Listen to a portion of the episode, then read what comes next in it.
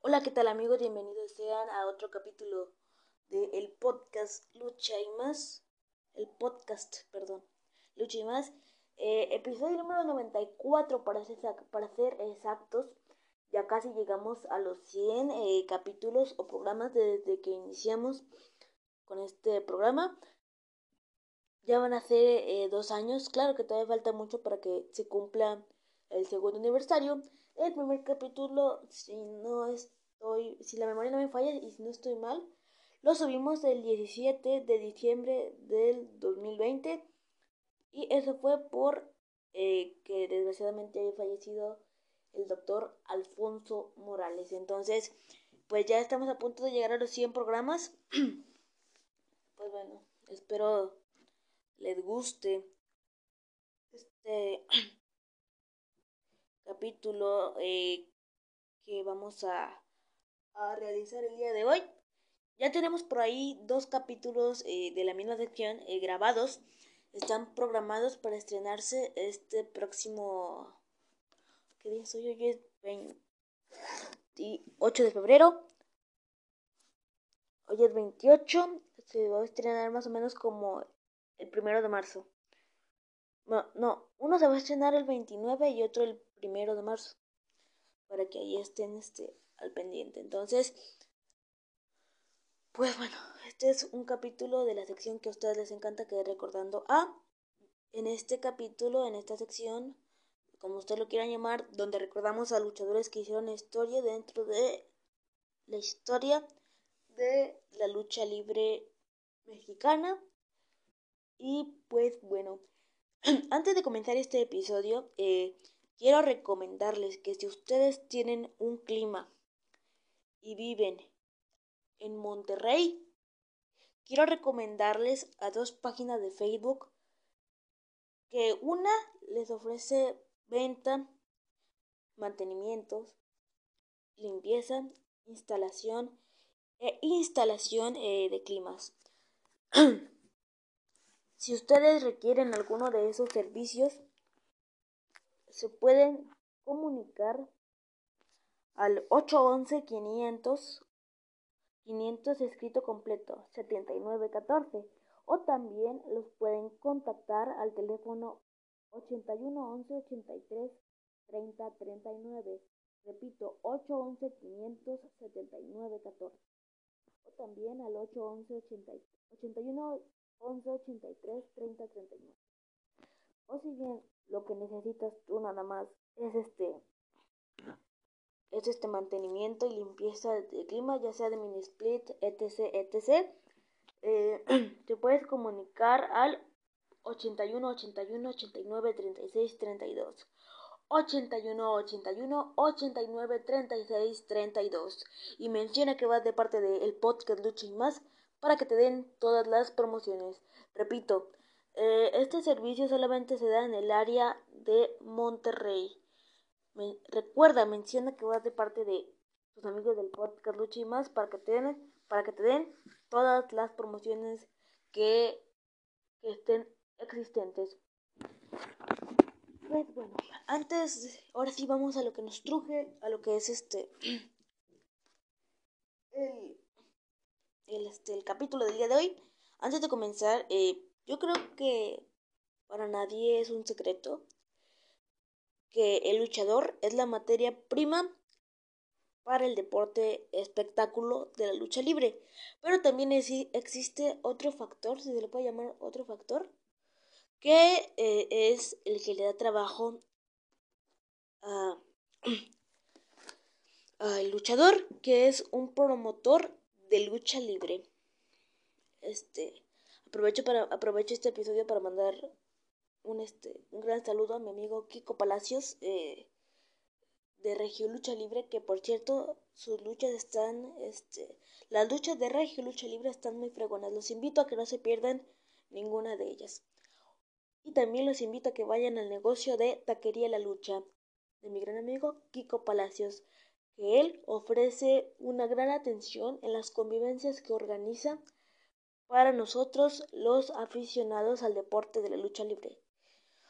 Pues bueno, ya, sabemos que existe el promotor y precisamente eh, de eso es lo que vamos a hablar el día de hoy. Vamos a recordar a un promotor de lucha libre, de lucha libre que es considerado el padre de la lucha libre moderna. No de la lucha libre, de la lucha libre moderna. Yo creo que ya todo el mundo sabe quién es. Fue un hombre con una imaginación brutal. Creó personajes tales como la parca, la hiedra, ¿Quién más creo? La parca, la hiedra. Los cocos, creo que sí, creo que los cocos.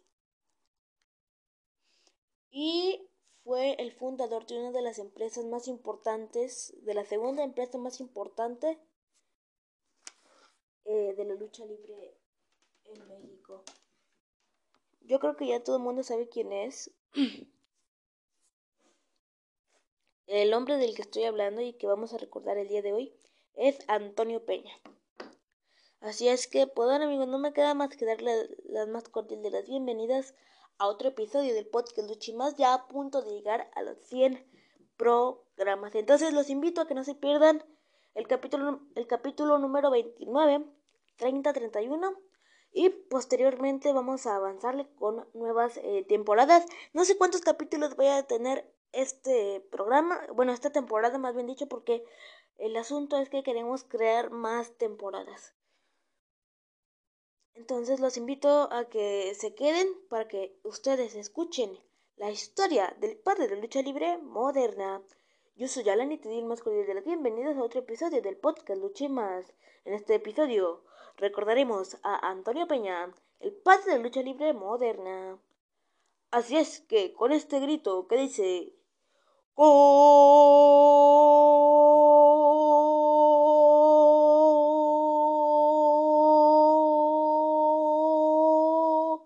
Pensamos en el podcast Lucha y más.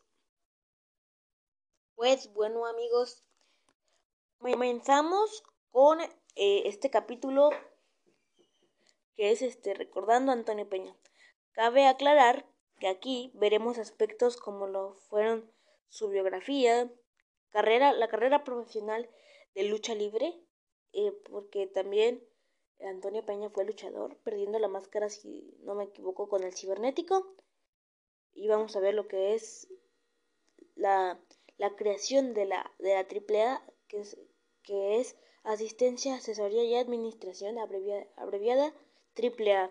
Y, post, y por último, bueno, no por último, Vamos a ver controversias de marcas y manejo de personajes, los problemas que tuvo con eh, muchos luchadores y finalmente vamos a ver su, su muerte y su legado.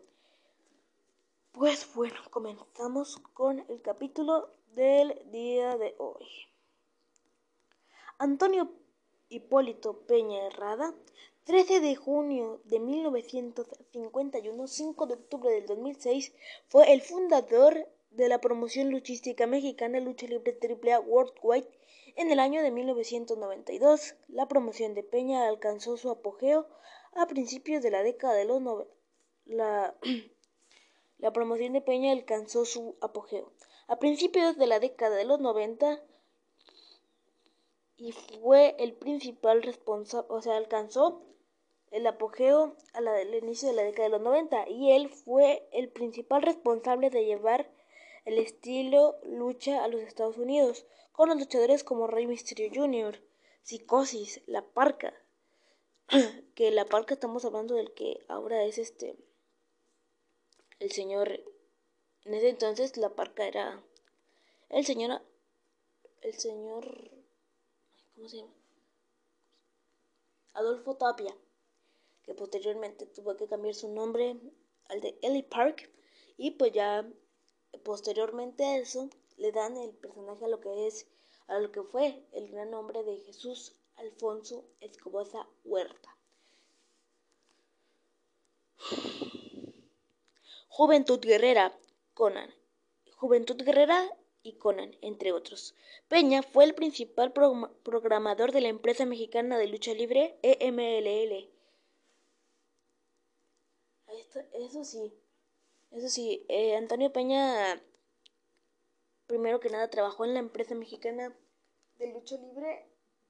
Eh, y este posteriormente al no entenderse con al no entenderse con los directivos de la empresa la abandona y pues muchos como dicen que Peña era muy leal o muy o sea tenía muchos amigos.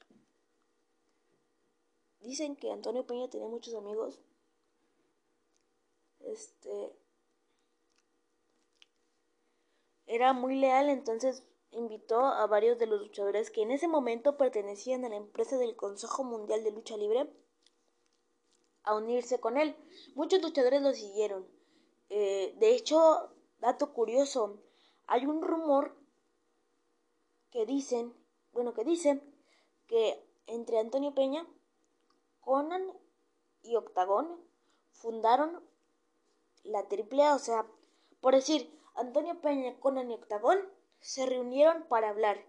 Dice Octagón que en ese momento todo era de habla, no había papeles, no había que firmarme esto, que firmarme aquello para decir que yo soy el dueño de tal esto.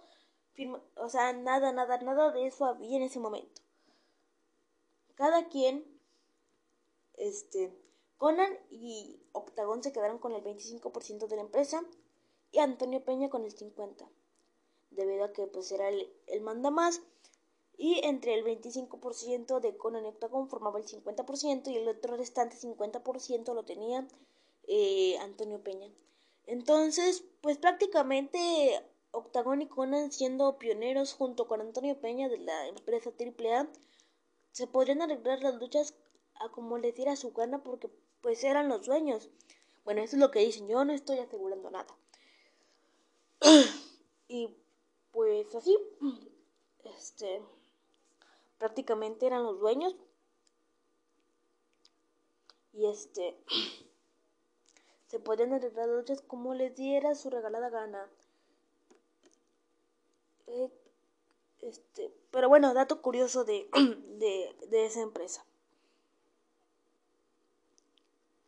Antes de formar su compañía, antes de formar su compañía, abandonó el Consejo Mundial de Lucha Libre, en el que en ese momento era la empresa mexicana de lucha libre. Antes de formar su compañía la abandonó. Posteriormente Antonio Peña dejó la empresa mexicana de lucha libre, hoy conocida como Consejo Mundial de Lucha Libre, junto con su grupo de luchadores para fundar con Televisa como dueño de la empresa Asistencia, Asesoría y Administración de Espectáculos, Sociedad Anónima de Capital Variable, mejor conocida por el acrónimo AAA. Ahora vámonos con los datos personales de Antonio Peña. Antonio Peña. Información personal. Nacimiento el 13 de junio de 1951. Ciudad de México, México. Fallecimiento 5 de octubre del 2006 a la edad de 55 años. Y esto se da en la Ciudad de México, México. Causa de muerte, infarto agudo de miocardio. Nacionalidad mexicana. Información profesional. Ocupación, promotor y luchador profesional desde 1974 74 hasta el 2001. Carrera deportiva. Lucha libre AAA. Lucha libre profesional. Salón de la Fama de la AAA. Ahora vámonos con la biografía. Antonio Peña creció en una familia de lucha libre en la Ciudad de México. Su padre luchó como luchador ponzoñoso y su tío fue el famoso espectro original, Antonio Hernández, que de hecho, dato curioso, seguimos con los datos curiosos en este capítulo del podcast. Lo que es... Permítanme. Lo que es el picudo, lo que es el espectro el espectro junior, quien perdiera la máscara con con con Blue Demon Jr. y lo que es este Antonio Peña, los tres fueron era bueno, son eh, primos. Porque hagan de cuenta que el papá del picudo, que de hecho es hermano de Silver Cat, este quien la parte de los vatos locos a la salida de, de Enigma, creo, o de My Flower, no estoy muy seguro. El Picudo y Silver Cat fueron hermanos. El papá de ellos fue el espectro original, Antonio Hernández. Y el picudo comenzó como el espectro junior. Posteriormente se los da, se le da o se le cede el personaje al que perdiera la máscara con Blue Demon, que es Antonio Hernández. Bueno, no, bueno, creo que sí se llama Antonio, Antonio Hernández, algo así a lo mejor. Se llama, bueno, pero se apellida Hernández, ese es lo que tenemos que, que tomar en cuenta, se apellida Hernández. Entonces, pues, eso es este, ese es dato curioso, eso es un dato curioso.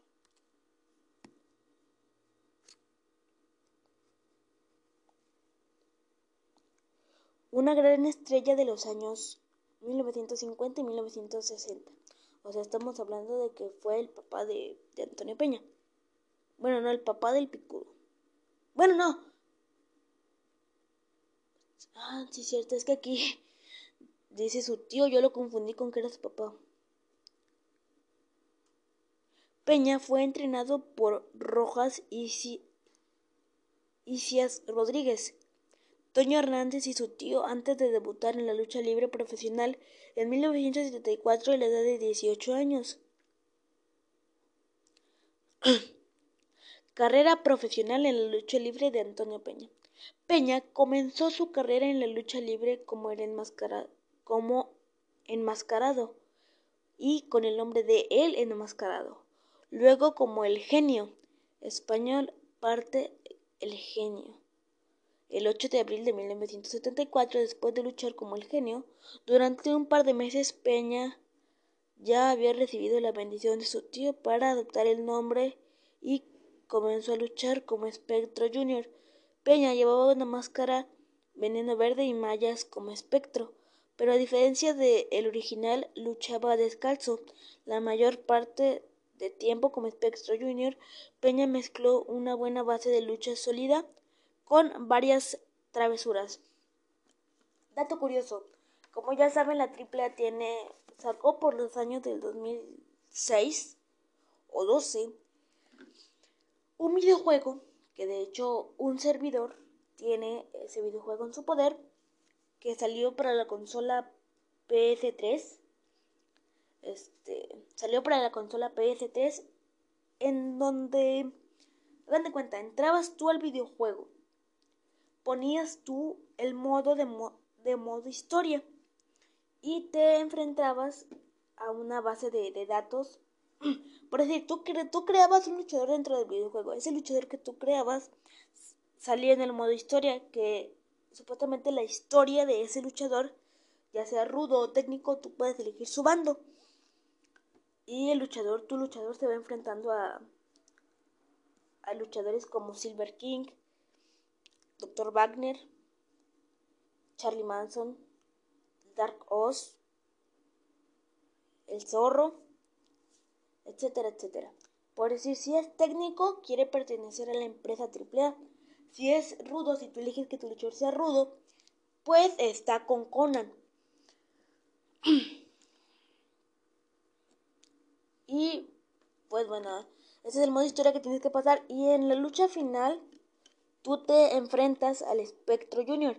Y el chiste es de ese videojuego es que tienes que desbloquear a todos los luchadores de la, de la empresa, entre los cuales estaban Pero Canadiense, Cibernético, Mesías, Abismo Negro, Charlie Manson, eh, Heavy Metal, no, Heavy Metal no está, está Alan Stone, El Apache, Chessman, Dark Oz, Dark Cuervo, Dark Escoria, Dark, Dark, Spirit, Dark Espíritu, eh, ¿qué más está? el, brazo, los Psycho Circus, que es Murder, Monster y Psycho, Superfly, cuando todavía está enmascarado. Y en el capítulo final de el del modo historia del videojuego de lucha libre AAA, Héroes, Héroes o Héroes, Héroes, Héroes o Héroes del Ring. Ah, es que no, no, no puedo, no, no supe pronunciar este bien la palabra. En el capítulo final te enfrentas al espectro junior, que si tú supone que en el videojuego hay muchas arenas, entre las cuales destacan Irapuato, Coliseo, Gimnasio, La Caravana, Palenque, Circo, Circo, La Bodega, etc, etc. Y en el último capítulo, o sea, si, por decir, si tú vas ganando todos esos combates que te ponen en el modo historia, desbloqueas arenas, desbloqueas a luchadores, porque el chiste es de desbloquear luchadores para que la triple esté completa. El chiste es desbloquear todos los luchadores. Ah, también está Extreme Tiger, etc, etc, un sinfín de luchadores. Y en el último capítulo del modo historia te enfrentas a Spectro Junior, que no sé si ustedes recuerdan la primera máscara del Spectro Junior, que de hecho es Antonio Peña. Antonio Peña aparece en el videojuego de lucha libre AAA Worldwide, no como promotor, sino como luchador. La máscara tiene unos cuernos la máscara, lo que es el antifaz de la máscara, tiene, está de color gris. y pues bueno. De hecho, el espectro junior está en el bando rudo.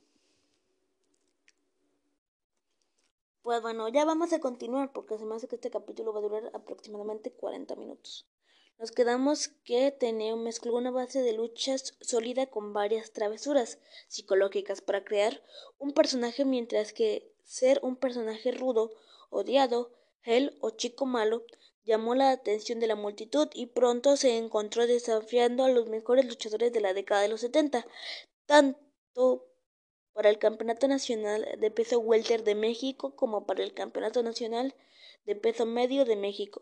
Dos de los mejores campeones en México en ese momento, mientras era un intérprete talentoso en el ring, detrás del escenario fue descrito como una persona muy tranquila y reflexiva, que a menudo hablaba sobre cómo cambiaría la lucha libre y daría más cambiar más carácter y talento para el espectáculo. En 1980 Peña decidió cambiar Peña decidió cambiar de personalidad en la lucha libre, dándole el traje y el nombre del espectro junior a su primo, José Elías Pinceno.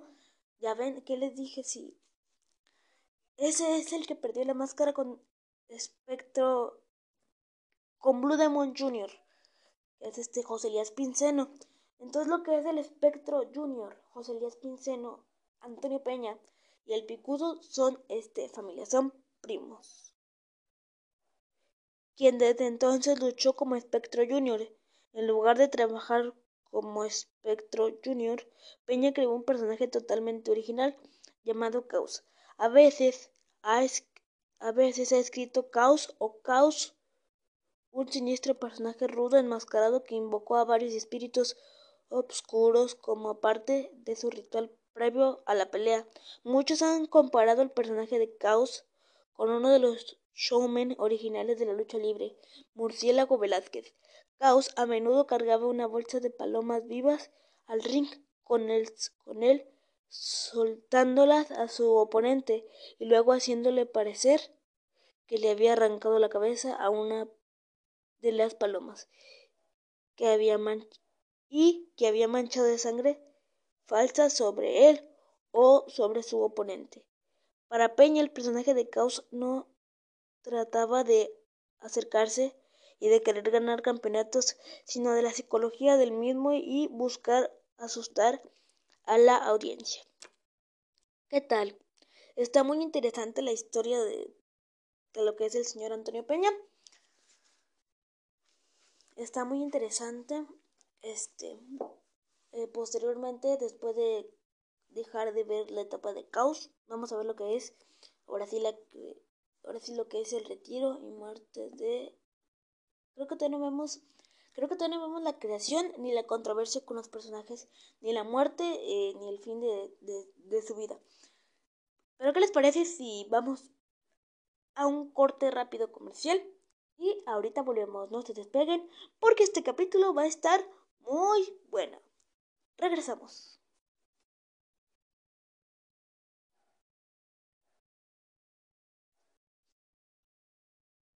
Pues bueno amigos, eh, continuamos. Lo que pasa es que me había ido por un vasito de agua y pues bueno, déjenme tomo tantita agua y continuamos.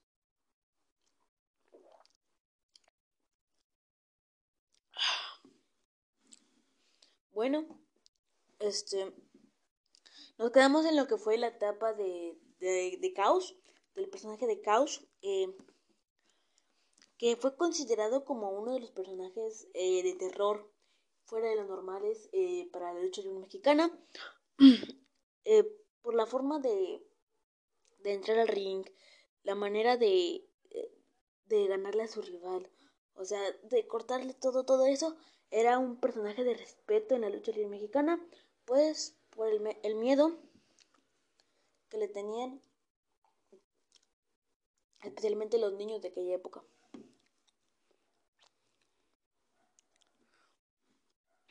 Bueno. Nos quedamos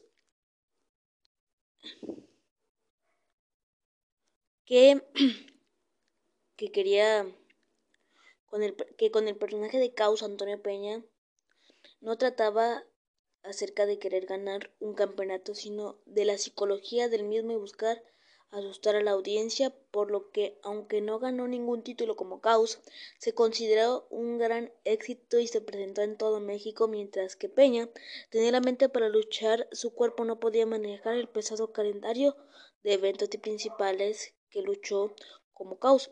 En 1985 abandonó el personaje para trabajar como espectro, de Ultratumba, el fantasma de más allá de la tumba, dando el personaje de Caos a Astro Rey. En su lugar, Caos de Astro Rey no fue en ninguna parte tan importante ni exitosa ni tan exitoso como Peña, ya que Astro Rey carecía del carisma y la teatralidad del original Peña solo trabajó como espectro de Ultratumba por un corto periodo de tiempo, dando el personaje a su primo en 1986. Peña intentó trabajar como Dalila Negra, pero su cuerpo no pudo soportar la tensión, lo que obligó a Peña a retirarse en 1986. Sin embargo, Peña luchó brevemente como La Rosa en 1994, pero solo trabajó por una puñalada de luchas. La última presentación sobre un ring de Antonio Peña fue en la Plaza de Toros, México, en el evento Guerra de Titanes del año 2001, donde luchó y perdió contra su acérrimo enemigo cibernético. Pues bueno amigos, qué interesante estuvo la carrera de, de Antonio Peña con, con, el personaje de Caos. Pues bueno, ya dejando todos los personajes de lado, vamos a ver lo que es ahora la etapa o lo que fue la etapa de Antonio Peña como promotor de lucha libre. Pues bueno, eh, ya, dejando todos los personajes de lado, vamos a ver lo que fue la etapa de Antonio Peña como promotor de lucha libre. Peña había estado activo tras bastidores durante, bastidores durante años antes de su retiro, siempre ofreciendo sugerencias sobre personajes de lucha, historias y libretos por lo que cuando se retiró definitivamente fue controlado por la empresa mexicana de lucha libre EMLL, hoy conocida como Consejo Mundial de Lucha Libre, la promoción de lucha profesional más antigua de México, para trabajar en su departamento de relaciones públicas. O sea, a esto se dedicaba Antonio Peña durante su estancia en el Consejo Mundial de Lucha Libre.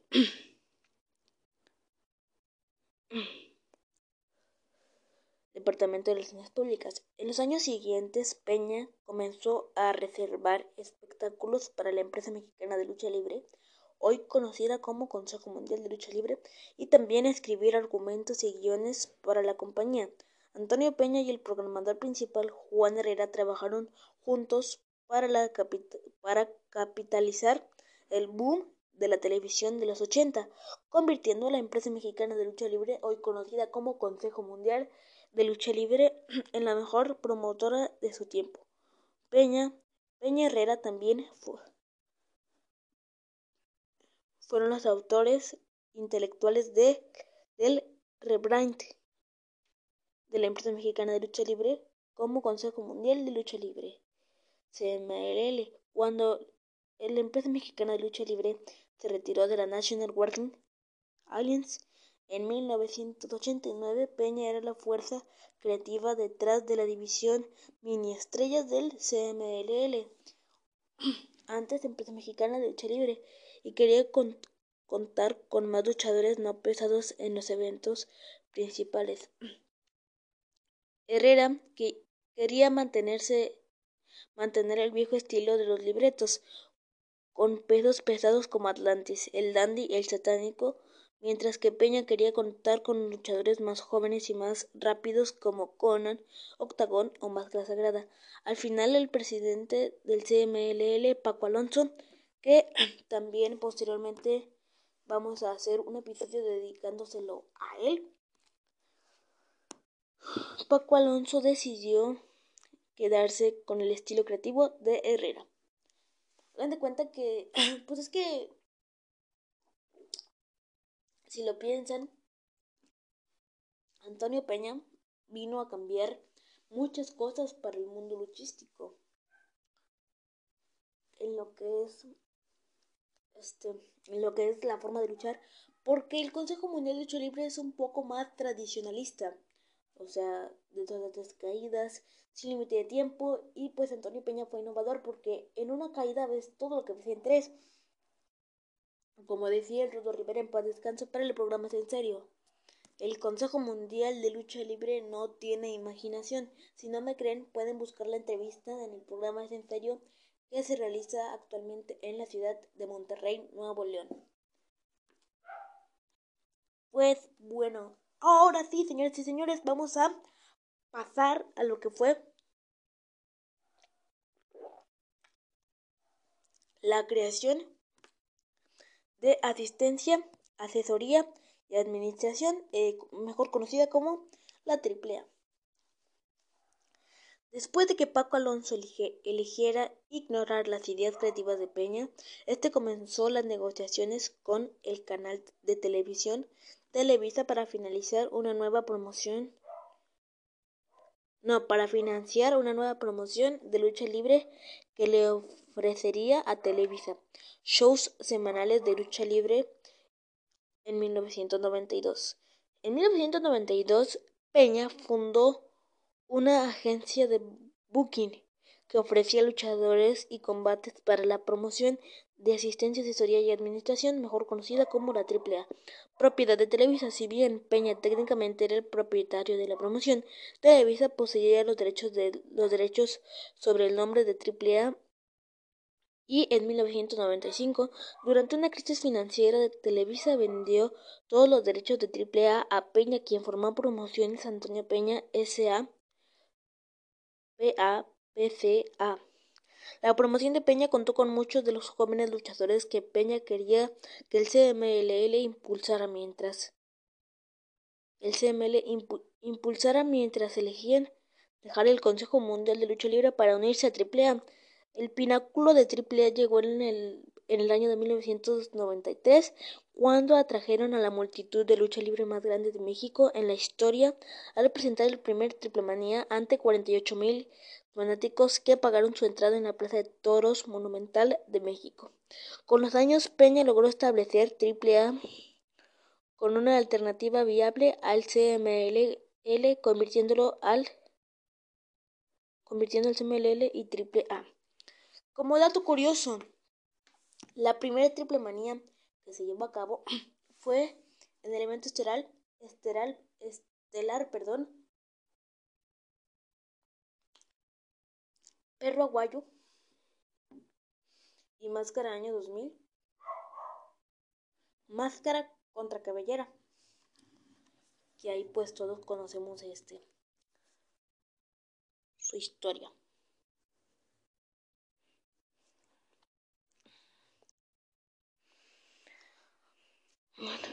nos quedamos en que convirtiendo el CMLL y AAA en las dos grandes en la lucha libre, en las dos empresas más grandes que la lucha libre haya visto. Ahora vámonos a otro aspecto, que es la controversia de marcas y manejo de personajes, que ahí muchos luchadores antiguos de la AAA se salieron porque Peña supuestamente les había robado el nombre y los derechos de su personaje. Tales ha habido muchos casos como el Mesías, que en el Consejo Mundial de Lucha Libre se hace llamar Gilbert el Boricua.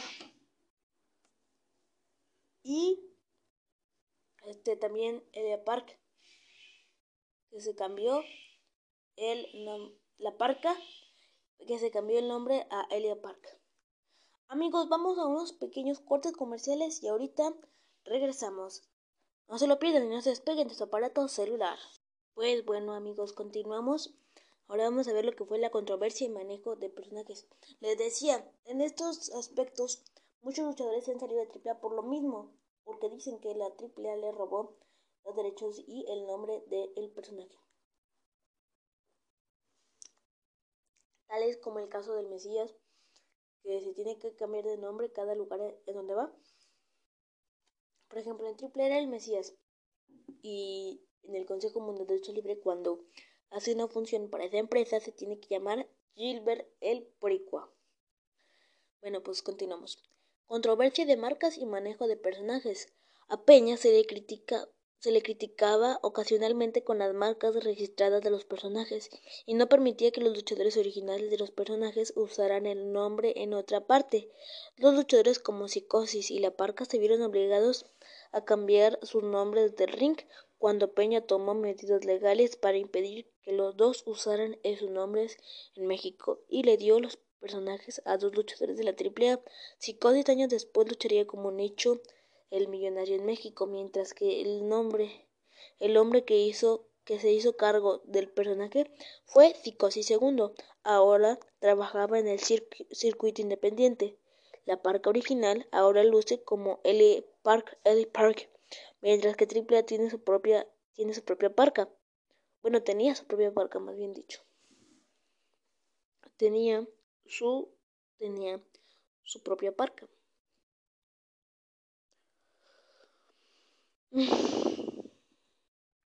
trabajando para ellos. Peña también trató de evitar que el original Máscara Sagrada usara el nombre y el atuendo, pero al final el luchador ganó el juicio y los derechos sobre el nombre. Peña a menudo reciclaba personajes del ring, dándole la máscara y el atuendo a un nuevo luchador si el anterior salía de triple A. A estos luchadores generalmente se los conoce como luchadores botarga, que es si el original no se presenta. Y no se presenta porque tiene muchos compromisos, le dan el nombre a otro luchador, atuendo y personaje a otro luchador, aunque el luchador que no está en ese momento sigue siendo el, el que es el personaje. Por ejemplo, Alebrije. Si el Alebrije original no está, le dan el nombre y el personaje, el nombre y el atuendo, no sé, a Pimpinela Escarlata, por así decirlo. Y si Pimpinela Escarlata no está, le dan el personaje a, a Decnis de los guapos VIP. Es un ejemplo, no es, no, no quiere decir que sea eso. Pero así suele ser. Ese es, este, eso es lo que son los luchadores botargas o los que se hacen llamar luchadores botargas. Continuamos.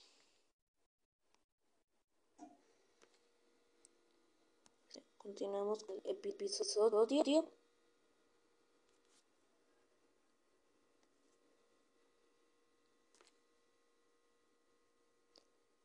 Vamos a continuar.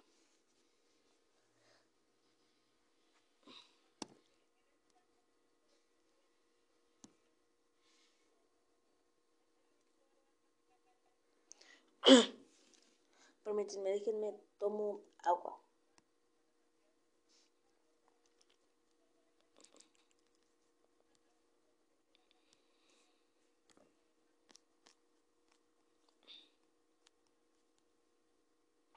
Bueno.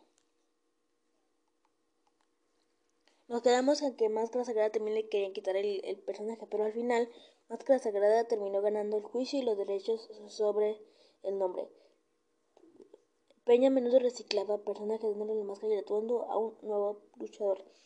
Eso es lo que se hace llamar actualmente luchadores botarga. Si el anterior salía de la AAA, por ejemplo, cuando Super Crazy dejó AAA, Peña le dio el atuendo de histeria a otro luchador. Este, pues bueno, eh, en eso, eso es lo que actualmente son los luchadores botarga. Pues bueno, eh, finalmente ya para terminar el capítulo vamos a ver lo que fue la muerte y el legado de Antonio Peña. Antonio Peña murió el 5 de octubre del 2006 debido a un infarto masivo. En los días posteriores a su muerte, a la muerte de Peña, varias promociones de lucha libre en Japón con las que AAA había trabajado a lo largo de los años rindieron homenaje al promotor. La muerte de Peña dejó un vacío inmenso en AAA. Siempre había sido el hombre a cargo y siempre tuvo la última palabra en los años anteriores. siempre tuvo la última palabra. En los años anteriores a su muerte, Peña había traído a su cuñado Joaquín Roldán y al hijo de Roldán, Dorian Roldán. Y Peña Dorian Roldán Peña. Y Peña les enseñó el negocio de llevar adelante a una promoción de lucha libre. Triple A realiza un homenaje a Antonio Peña cada año alrededor del aniversario de su muerte. Como parte de los conmemorativos, AAA también celebra la Copa Antonio Peña, un torneo en honor a su legado. Desde 2007 en adelante se celebra un evento anual conocido como Héroes Inmortales. Pues bueno amigos, hasta aquí el capítulo del día de hoy. Espero les haya gustado durante 42 minutos 10 segundos este capítulo que grabamos con mucho cariño para todos ustedes. Esperemos les haya gustado.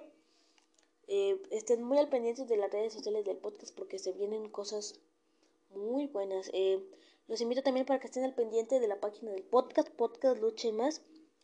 Tenemos la página de Facebook. Eh, que de portada, ¿cómo nos pueden identificar? Bueno, pues porque de portada, por, o también nos pueden identificar eh, porque nada más tenemos Facebook. ¿Y cuál y qué foto tienen eh, de perfil? Tenemos la imagen de Kung Fu. Así ustedes nos pueden eh, ¿cómo se puede decir? Nos, pueden reconocer y también nos pueden mandar mensaje a la página del podcast por decir, ¿sabes qué, Alan? Yo quiero que hables de, no sé, de, del médico asesino. Ay, en el capítulo manda saludos al usuario que te mandó esa idea. O sea, si ustedes me mandan mensaje en este momento a la página del podcast, yo hablo de lo que ustedes quieren que yo hable en el siguiente capítulo y les mando saludos al usuario que me recomendó esa idea.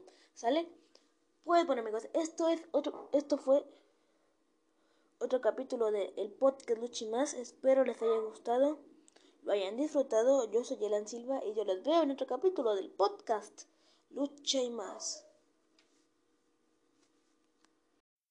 Hoy, hace 71 años, nacía Antonio Peña.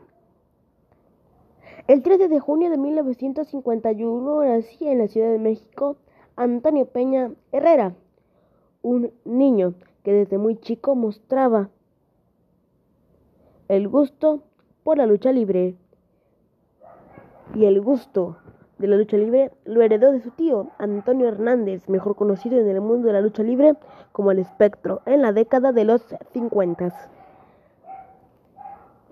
Siendo un joven de preparatoria, Antonio escribiría su propia revista de lucha libre, llamada Cuerdas. Pero Antonio no sabía que la revista Cuerdas se convertiría en todo un fenómeno para los, los aficionados del deporte espectáculo, llegando su revista hasta lo más lejos, pues ya que la revista le agradaría al señor Paco Alonso, quien se juntaría con Antonio Peña para crear una de las mancuernas más, más espectaculares que la lucha libre mexicana haya visto. El Consejo Mundial de Lucha Libre le compró la revista Cuerdas a Antonio Peña.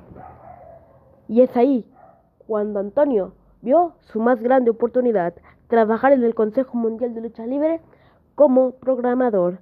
Junto con Juanito Herrera, Antonio y Juanito programaron a grandes luchadores en las carteleras de la Arena México. A luchadores como Conan, Octagón, Fishman, Máscara Sagrada, El Perro Aguayo, Sangre Chicana, Cien Caras, Universo 2000, Los Villanos, Los Brazos, entre muchos otros. Tiempo después, Juanito y Antonio tendrían un problema por diferencias profesionales. Esto provocaría que Antonio saliera de la Arena México para así fundar lo que hoy es AAA. Con él, Antonio se llevó a varios talentos de la Arena México, dejando a la Arena México sin talento.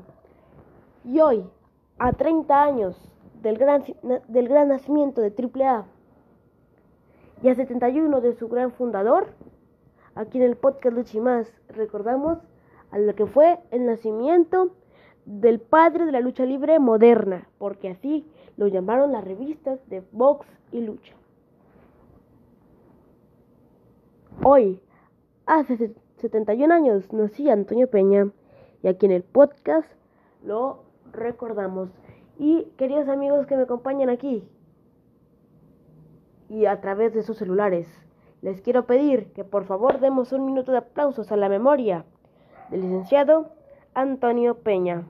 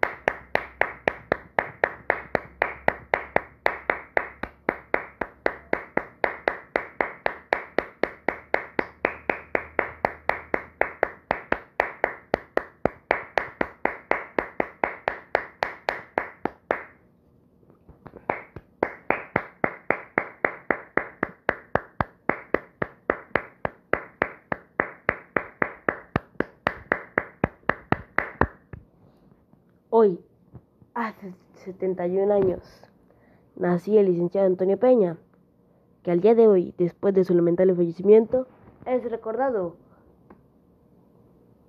por las personas que tuvieron el gusto de conocerlo y por las personas que trabajan en AAA, por las personas que son familiares de él.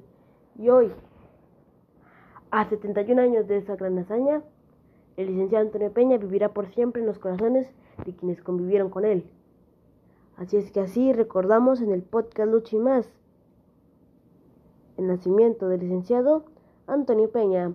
Yo soy Alan Silva y yo te veo en otro episodio del podcast Lucha y más.